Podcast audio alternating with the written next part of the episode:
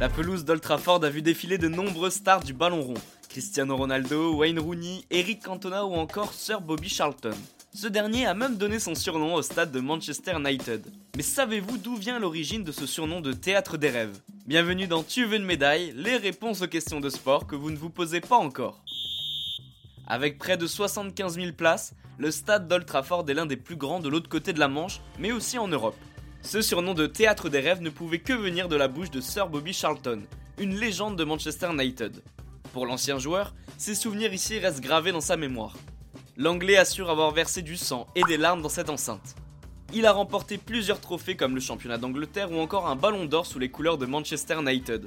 Dans cette déclaration, Sir Bobby Charlton évoque sûrement aussi le crash aérien de Munich de 1958. Tragique événement auquel il a miraculeusement survécu, mais qui a décimé en grande partie son équipe.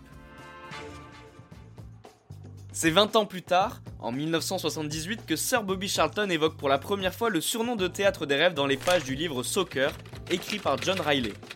Dans l'ouvrage, il n'hésite pas à rajouter que les supporters présents dans les tribunes sont inscrits dans une histoire sans fin et font partie du théâtre des rêves. Personne ne le sait encore à ce moment-là, mais ce surnom deviendra la deuxième appellation d'Old Trafford. C'est notamment lors de la période où Sir Alex Ferguson était l'entraîneur que ce nom a connu un franc succès.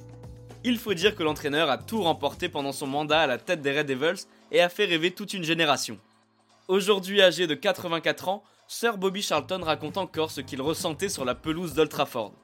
Et pour cause, l'Anglais a porté à 758 reprises le maillot des Red Devils, de quoi marquer l'histoire de ce stade mythique.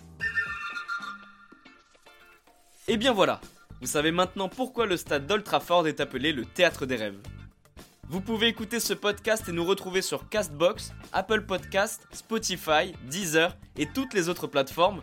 Je vous retrouve rapidement pour une prochaine question de sport dans Tu veux une médaille. A très vite.